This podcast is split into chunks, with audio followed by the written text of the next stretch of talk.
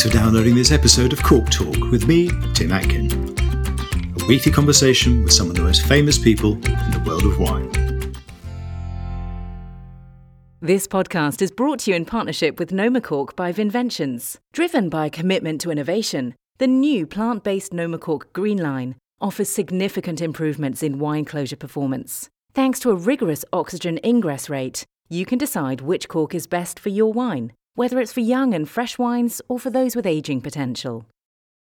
Essi Avellan MW, is a journalist who probably knows more about sparkling wines than anyone else on the planet. I caught up with her from her base in Helsinki to talk about single vineyard champagnes, autolysis, cork age, how to taste bubbles, the best fizz regions outside France, her preference for fresher over oxidative styles, the impact of climate change, and the future of grape growing in Finland. Hello, Essi. Welcome to the podcast. Hi, Tim. Where are you? Tell me. Are you in Champagne? No, no. I just came back from Champagne about a week ago. Um, I was w- following the quite complicated harvest for a week. And now you're, but you're now you're back in Helsinki. Exactly, but I'm going back to Champagne tomorrow morning, actually. So. I mean, how much time do you spend there? As much as I can, really. Um, I'd say I usually go uh, eight to 10 times a year, but uh, sometimes I can spend shorter, sometimes longer periods. So I've yeah. never actually counted the days. Uh, but you never want to move there? Uh, yeah, why not? Uh, you know, uh, I feel like I have uh, four homes. That one of them is London, where I, I come also maybe 10 times a year. I mm. spend mm. my summers in the south of France and then Champagne and Helsinki. I like mm. it this way. Mm. And you were born and brought up in Finland, weren't you? Yeah, that's right. That's right. Uh, in the south of Finland. And was wine part of your life growing up? Were your parents wine drinkers? Uh, yes, wine drinkers, but it wasn't really a hobby of theirs at all. Um, uh, my, uh, but it actually my father. There's a coincidence why I ended up in the wine industry. It's, it was because of my father. So he used to work um, in the clothing industry and worked for the for the grand old man of wine in Finland. So uh, Juha Berglund, he uh, he founded a winery in Bordeaux, and I started there as a as a cellar rat in 1997. In Bordeaux, wow! Yeah, Premier Côte de Bordeaux. The winery is called Chateau Carsin. Ah, so that was the way in. I just want. I mean, are there any vineyards in Finland? I mean, I know there are in Sweden and in Norway. Anything with with climate change happening? Uh, yes, uh, there are actually a lot of vineyards, but we don't have commercial wineries yet. Actually, this week, earlier this week, uh, we we got some news of a very brave entrepreneur from uh, Nauvo, which is one of those islands uh, on the on the south coast of Finland, that uh, that he's starting commercial production in in greenhouses. So we shall see. And what's he growing? I think it was some sort of a Riesling uh, type, which is quite uh, surprising because obviously most of, in most cases people start with some kind of hybrids or or, or the likes of that. But uh, mm. we'll see. But Finland is still quite a lot further north from uh, Sweden, uh, the south of uh, Sweden and Norway. So there's mm. still a, a, way way to go for us. Climate change is going to get a lot warmer before they're beginning to grow red grapes in, in, in Finland, right? Yeah. Did, did, you study business administration, didn't you, rather than wine or agriculture university? When did you switch? You said you made this. You went to Bordeaux um, as a cellar rat, but when did you think, hey, this could be a career here? Yeah, it, it um, you know, uh, when you're young, you have to choose quite early on what you want to do, and um, and uh, I went to the business school because I didn't I didn't know what I wanted to become, and that sort of uh, felt like it, it was going to keep all the, the doors open, mm. and it was actually during that time that I I, um, I went first for the harvest for two weeks and did this marketing paper for school. And then the next year I lived there for six months. Uh, the, basically the whole growth cycle of the vine, did all the jobs in the vineyards and, and then the harvest jobs in the cellar. And that's, then I chose that, you know, when, when, um, uh, graduation was was coming closer, I decided that I wanted to seek a career in wine, which was something quite uh, unusual in Finland at the time. Yeah, and when did you first become interested in, in sparkling wines? Because you went to Bordeaux, so, so it could have been Bordeaux, really. That was your specialty. Yeah, I actually started with white Bordeaux, and it still is a big love of mine. Uh, I love the style because that winery in Premier Côte de Bordeaux was focused especially on whites. Mm. Um, but yeah, it, it, came early on. I noticed that my my palate was one for for lighter and fresher and more energetic uh, wines, and uh, Uh, but I really started to specialize in it in 2004, so almost 20 years ago, uh, which was during the Master of Wine Studies, because I just realized how much there is to study and understand and follow, and I felt like I wanted to uh, do not like you did that you you're you are uh, you know looking into all the wines of the world obviously with your specialities as well but you know I wanted to find one speciality of which I one day would feel that I I know something. And know more than anybody else right exactly that's the goal. And was there a moment when you had a bottle of sparkling wine a champagne probably and thought oh I want to do this? Uh, I don't know. Uh, it's um I don't know. It's uh, it wasn't one moment uh, to be honest, but for me also as um, as a, a sort of with business background studies, um, and my first uh, job was a wine buyer for a ferry line company. I was working with champagne a lot at the time, and I sort of liked uh, that how champagne is a little bit different wine. It's it's at least fifty percent a luxury product and fifty percent uh, a wine, and it's it's fascinating. And I also think that it's a bit uh, misunderstood wine. That it's just considered like an easy celebration drink you're not supposed to know so much about. But I think it's it's very um, very wrong, and there is a lot I can do for champagne.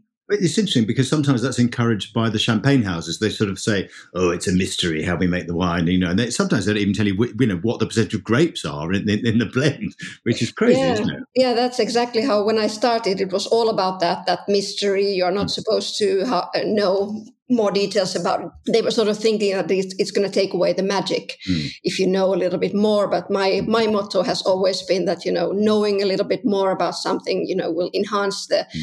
the pleasure rather than you know bring anxiety. No, exactly. I mean, you, you started doing your wine exams, WSET, and you passed very quickly. You know, you were a master of wine in 2006 by the time you were, I shouldn't say, but, you know, only 31.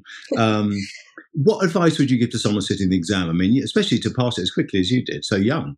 Yeah, I, I, decided that you know I find it. Of course, it is. I think tough for everyone. It requires a lot of work, no matter what you've done before. Um, and I felt like personally, uh, it was so painful that I wanted to do it, get over and done with it as as quickly as possible.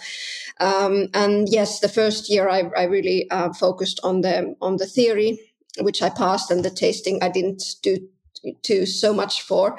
But then you you know once you've passed the the, the tasting, um, sorry, the theory, you can uh, start to do the dissertation. So I was still able to pass in that uh, that um, uh, minimum time. And then when you passed the tasting, you won the top prize, the Bollinger, the Bollinger Medal, um, named after Madame Bollinger. Yeah. yeah. Um, just wondered, you know, whether you think that great tasters are, are made or they're born. Was it something that you definitely had to work at? No, no, I think it was definitely they are they are made. Uh, at least I think I'm totally made because you know when I started in Bordeaux, I realized uh, in in 1997 that I hadn't used my sense of smell and taste to the extent I could have. You know, I was always uh, you know, looking and listening rather than smelling and tasting. And I, I thought like I couldn't find all these aromas the others were finding.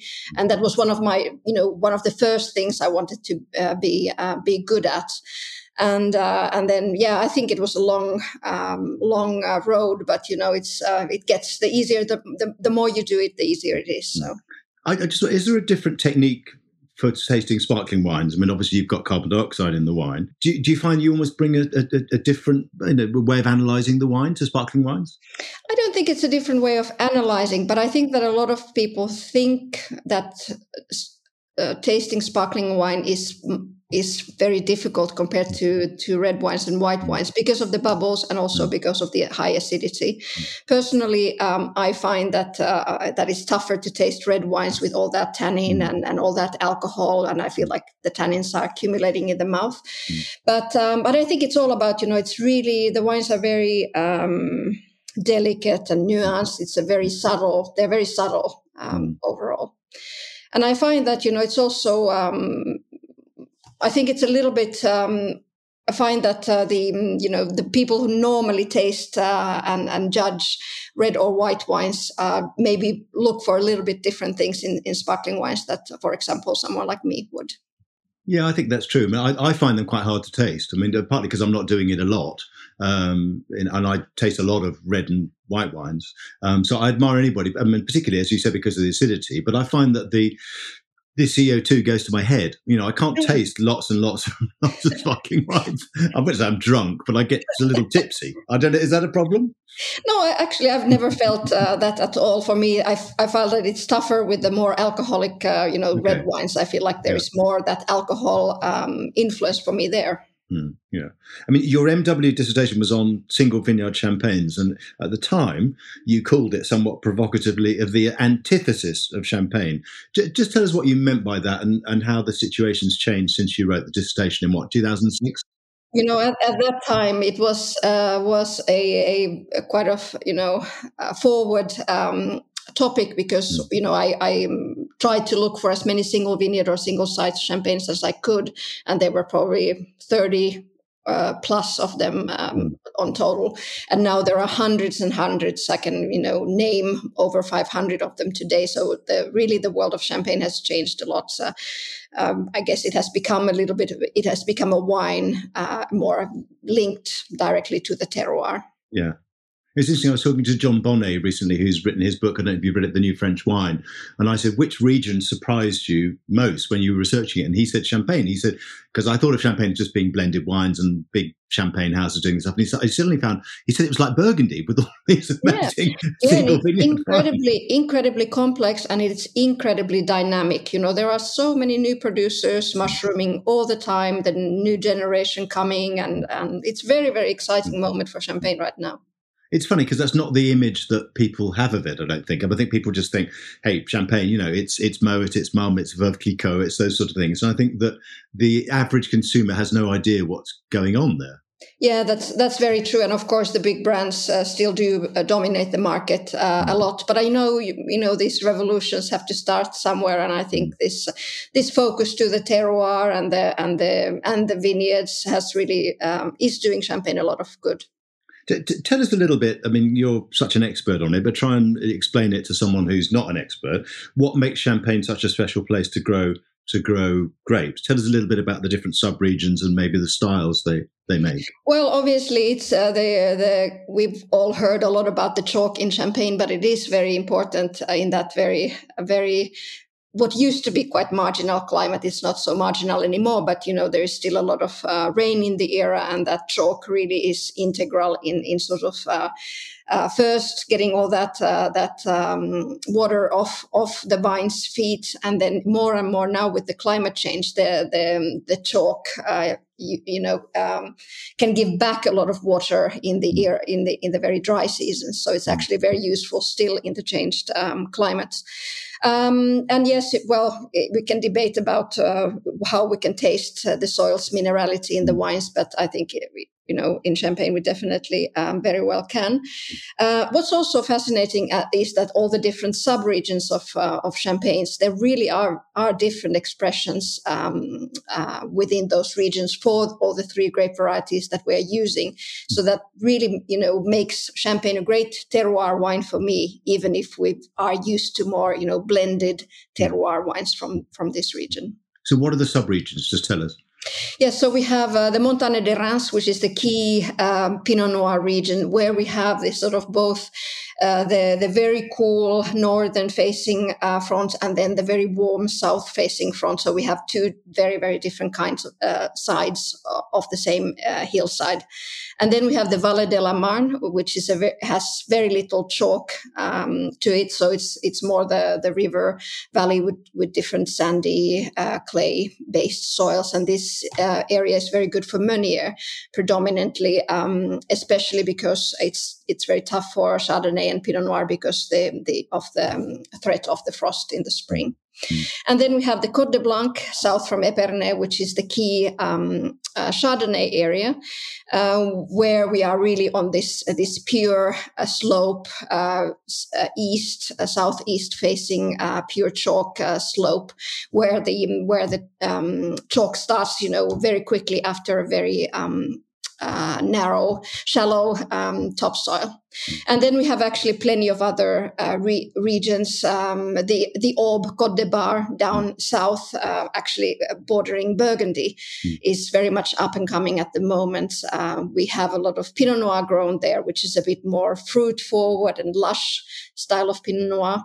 and then there is also the great hillside of Montgueux, uh, a very old chalk um, terrain, um, which grows magnificent Chardonnay and there are many others. No, and it's interesting as you saying that with more and more these single vineyard wines, you can actually get to know the region better. Whereas in the past, you know, you'd say, well, there probably is a bit of Pinot Meunier from the Vallée de la Marne, there's a, some Pinot Noir from the Montagne de Reims, and there's a bit of Chardonnay from the Côte de Blanc. But now it's easier to deep dive into the region, isn't it, and do that. Exactly, and and all these messages can mean something to the consumer when they can taste what is the Chardonnay from uh, Côte de Blanc and what is the Pinot Noir from the Montagne de Reims. So I find it very useful that we we we can learn um, about the terroir with these uh, single site wines. I mean, Champagne is made predominantly with just the three grapes, as we know, the Chardonnay, Pinot Noir, Pinot Meunier. I think others are allowed, aren't they, in the vineyards? But uh, just tell us about the main differences between those grapes, what, what, how you recognise them in, in the glass, especially. What do they bring to a blend?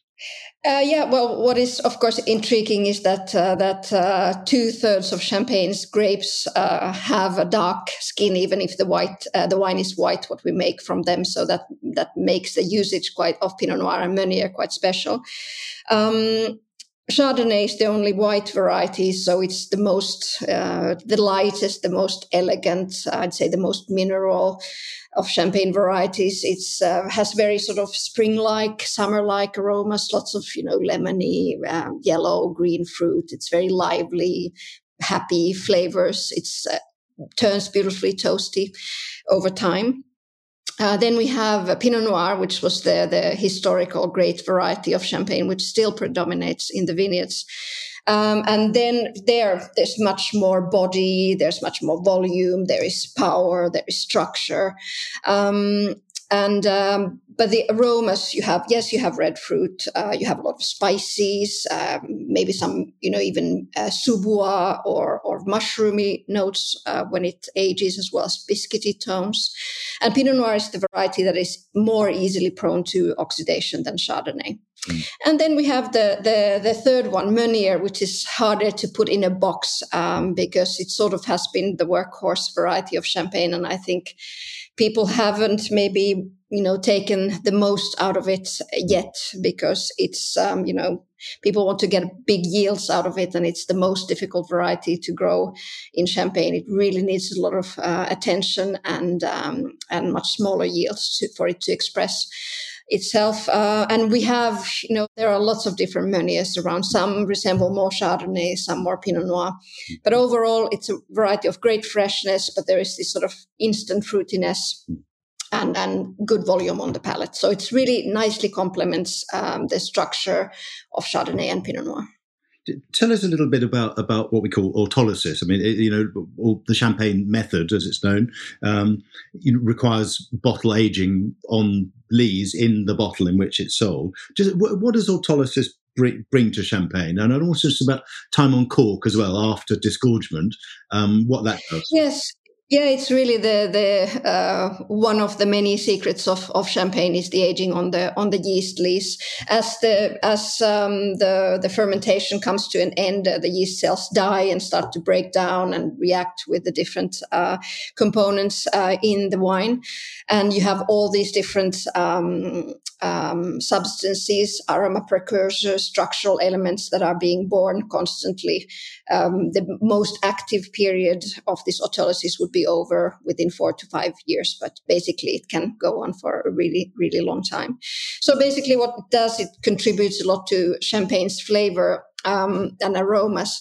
So if you think of the why why Chardonnay, Pinot Noir, Meunier are the champagne varieties, it's because they are neutral, and we want the varieties to be neutral because uh, we want to give also um, space um, to the wonderful aromas uh, that we get via the autolysis. So all these toasty, biscuity, bready, nutty.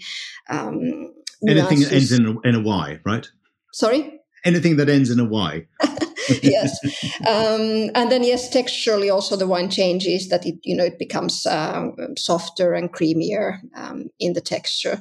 So basically, um, this minimum aging period for champagne, 15 months, is very, very short for, for getting these autolysis effects. But that's why if you like them, then you look more into the vintage champagne category. Hmm. And what about time on, on cork? So after disgorgement and before the wine is released? Yeah, that's really a fascinating uh, topic and, and very, very poorly understood uh, because while the wine is still in contact with the with the yeast sediment, it's in a very reductive environment and aging extremely slowly. And the wine's uh, aging changes dramatically once the yeast sediment is removed. So then it starts to age uh, like a normal white wine. The color starts to evolve and then the aroma start to come out in a different way.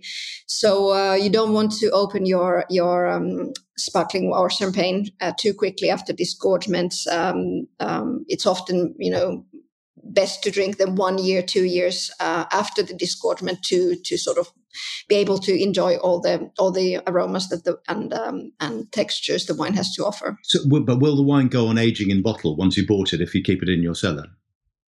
Uh, yes, absolutely, but it ages in a in a totally um, uh, different way than before uh, removing uh, the sediment. I think in the old days, the, the champagne houses also always said that champagne doesn't age, uh, which is totally wrong. I think they just wanted us to open uh, the bottles very quickly. Still more, but it definitely is one of the if the cork holds and if you keep it in a in a you know a suitable temperature, it's one of the most longest lived lived wine styles. Tell us a little bit about vintages. I just wonder whether they're, they're changing with, with climate change. Um, I mean, just how different, for example, were 18, 19, 20? Those would be the sort of vintages we're seeing on the marketplace now? Yeah, I, I must say that uh, well, so far the, the, the effect of climate change has has overall been positive for champagne. We have more, you know, more better years. We can now ripen basically the grapes every year. Mm. Um, but of course, you're right. The, the the style of the vintages is is changing, and we don't get anymore these these sort of classic years. I think the last ones were were 2008, 13, mm. and 14. So now we get much more of these warmer profile uh, years, and this trilogy trilogy, you know, which is considered to be a good trilogy, 18, 19, and 20. Mm. It has two of these um, these uh, warmer profile years, and then 19 is, is a cooler uh, profile year. We've talked a little bit about brands, you know, the, the big houses, the Grand Marque, um, and they're, you know, very, very famous and they sold lots and lots of wine. But it's, we're increasingly seeing these large number of what are known as growers champagnes. Yeah, I just wonder, when did that movement take off and, and what do you think it's brought to the Champagne region? Well, I think that we could say that it really started. If, one needs to mention one person, I would definitely say Anselme Selosse. So basically, um, from the 80s, uh, really accelerating in the 90s, and of course, the whole of the the, the 2000s have really been an era uh, of of the boom for the grower producers. Of course, we must bear in mind that uh, it's still a very small uh, part of of uh, Champagne's output. That's why they're not so well known yet. Um, How big is it? Very small actually if we think of you know these these growers what you and me are now talking about uh, so the ones that you know are exporting around the world and you know making exciting terroir focused mm. uh, sustainably made wines we are talking about uh, maybe 150 more in practice actually 50 estates wines that hit, that have really have hit that marker marker mm. of international um, fame. And what percentage of the production of champagne would be grower champagne? Is, is there a figure? Well, it is. I mean, uh, if you think overall, well, the ho- champagne houses uh, produce approximately ninety percent of the the, um, the production, and so that means that the ten percent is left to the um, uh, to the growers. Um, but this a, a, big part of this um, this output is actually sold, still sold in France. Mm. So in exports, um, it's still tiny for the grower champagnes. And, and, any names we should look out for? Just give us half a dozen. I mean, you've mentioned Selosse. Any, any other favourites? Because you get to taste all well, these. Well, there are there are, are, so so many good ones. I'd say one of the most hyped and, and one that I, I adore is is Ulysse Collin, but mm. they are impossible to find. They are real, really. Um, um, incredible success story, uh, which can be seen in the prices as well. Vilmart, I, I, really adore the winemaking of Vilmart. But then we have these all these new new guys coming up. I really like uh, Les Frères Mignon, for example, in the Côte de Blanc, who just quite recently started. Uh, Tom Godetier-Bois, for example, um, uh, Gaspard Brochet, uh, which is a big, uh, big hype name as well. So there is a, uh, lots and lots of them lots of names for people to get to, to go out and find. Yeah. Uh, just tell us also about champagne styles. You know, it's made in lots of different styles. I wonder if you personally have a preference because I read you being a little bit critical of the kind of oxidative style, the, the, yeah. the powerful style. Just tell us what you like. Yes, um, that's right. I'm not a fan of the oxidative style at all because to me, the oxidation, well, champagne to me, because of the production uh, method, it is innately reductive. Uh, but uh, also um, the oxidation, I'd say the premature oxidation. I'm not talking about the, the, the noble oxidation that takes place over the course of uh, years. Mm. It's a different story, but um, to me, it acts like a veil on top of all the good things in, in the wine. And I don't find it um, an elegant um, aroma at all. Uh, therefore, some of the Pinot Noirs or Blanc de Noirs are more difficult for me if they're done in, in that sort of way. My personal taste is, is for very much for elegance, uh, for purity, for liveliness, lightness. Uh, it's easier for me often to appreciate um, Chardonnays. And I do love that toastiness they, they build over time. So, um, I don't like too oaky champagnes. The oak must be very balanced or or barely noticeable. Often, if uh, uh, for me to the wine to be great, and I do love this reductive toastiness, what we can enjoy in some Burgundies as well. Mm. It's really really something that I appreciate. Uh, it was a very interesting article you sent me about um, organics and biodynamics and regenerative, uh, you know, agriculture. Because uh, Champagne's vineyards haven't always been particularly well tended. There was a famous thing time when a lot of Parisian rubbish went literally went onto the vineyards, right? Um, they're not, they weren't as well tended as those in Burgundy, but I get the impression that that's changing. Is that right? It is changing very much uh, today. Luckily, uh, you're right that they were really quite uh, late uh, to to start to save and appreciate the the terroir what they have. Um, um, it Champagne has approximately fifteen thousand growers, so of course it's going to take a lot of time to to get the message uh, aboard to everyone. But the CIVC is working, especially you know on a larger scale, to get to everyone on a sort of certain level of sustainability and higher all the time. Uh, the big houses now are are doing a great job. Most of them are uh, are turning all of their vineyards are now sustainable, um, some even organic, um, and they really do um, support their their um, suppliers um, um, turning sustainable and organic as well. And of course, then we have those really famous uh, growers who have really been the, the sort of spokesperson uh, for for such uh, viticulture in Champagne. So, so it, be- it, began with the growers, did it? I mean, the growers' champagne movement really were, were, were focused on their vineyards, right? Yeah, yeah, exactly. It started started with the growers, with a few pioneers, and uh, and now it has has become um, much much uh, more common. I mean, you're not just a champagne expert; you're a sparkling wine expert, which means you get to taste all these wines from from all over the world. I mean, some better than others, I'm sure. But I mean, champagne's still considered the greatest sparkling wine region on earth. Who are its strongest competitors these days? Do you think? Where do you see the best wines coming from that aren't champagne? Yeah, I mean, there are lots of, uh, for me, actually, there is not one region. Uh, for me, sparkling wine is a very specific wine, uh, and there's a lot of mastery in, in the making and, and understanding what is the balance in the grapes um, that you are after. Therefore, to me, it's really certain, uh, certain producers in many uh, regions that excel rather than, uh, than complete regions.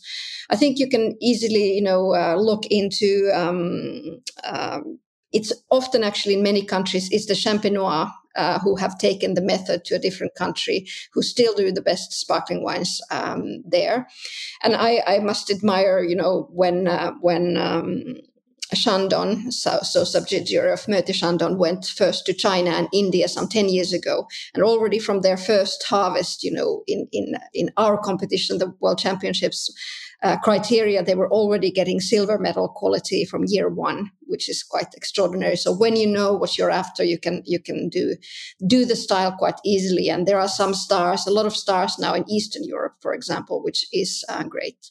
But if you just look at the the the climate. Um, for example, Trentino, so the Trento DOC sparkling wines um, in the north of Italy, um, like mountain bubbles. Uh, they grow the grapes up to 800 meters today, and that really, you know, naturally, easily gives very good results. New Zealand is a wonderful place for sparkling wines. Um, and then, of course, your your native England, I think, has a lot of uh, potential. It's of course a tiny country um, um, for grape growing, but I think if if we think how how young the vines are, how young the business is, there hardly are any reserve wines around, and many of the producers can't keep the wines long enough in the cellar. I think the the potential is great. And, and South Africa.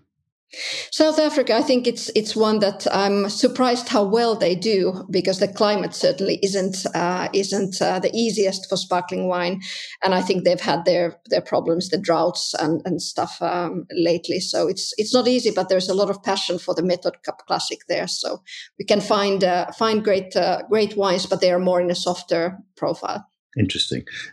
Most of these sparkling wines we're talking about are made from two grapes, really, Pinot Noir, Chardonnay. Although, as you pointed out, Meunier is is widely grown in Champagne. Which other grape varieties are capable of producing top quality sparkling wines? Do you think? Well, I think, uh, as I mentioned, um, the the greatness about um, Chardonnay and Pinot Noir is that they have that structure, that acidity that we me- we need, but then also have a certain neutrality. So when you have a lot of character in the in the fruit itself, say Riesling or Grüner Veltliner, uh, then it starts to uh, maybe um, maybe there's too much fruit in them uh, for this sort of reserved style, um, uh, restrained style we are after for sparkling wines and wines that leave space for the for the um, uh, for the autolysis aromas to um, to surface. Mm. So it's a um, I wouldn't I, I can't see a, a contender at the moment that would okay. be better than Chardonnay and Pinot Noir. But uh, but of course we have some historical varieties that uh, that uh, are making a little comeback in Champagne, for example, and, and some Pinot Blanc is being used, but uh, but also for Pinot Blanc, uh, I don't see see it have you know more positive characters than because than were Pinot, Pinot Noir and Chardonnay always the historic grapes in Champagne, or you said there were other grapes, presumably before Phylloxera, the vineyards were very different. Oh yes, there, there, were plenty, plenty of varieties uh, in the beginning, but uh, but um, uh, Pinot Noir has been there uh, for a really long time and and uh, has been the predominant variety for hundreds of years. But Chardonnay actually only only came around 1850, uh, so it's hmm. still a relative newcomer in the area. Okay interesting. I mean, you're quite outspoken about pricing in, champagne. You've mentioned some of these wines, these growers' champagnes in particular, that are very hard to get hold of. Um, where do we find value for money in champagne and sparkling wine in general? I mean, who's offering the best value for money?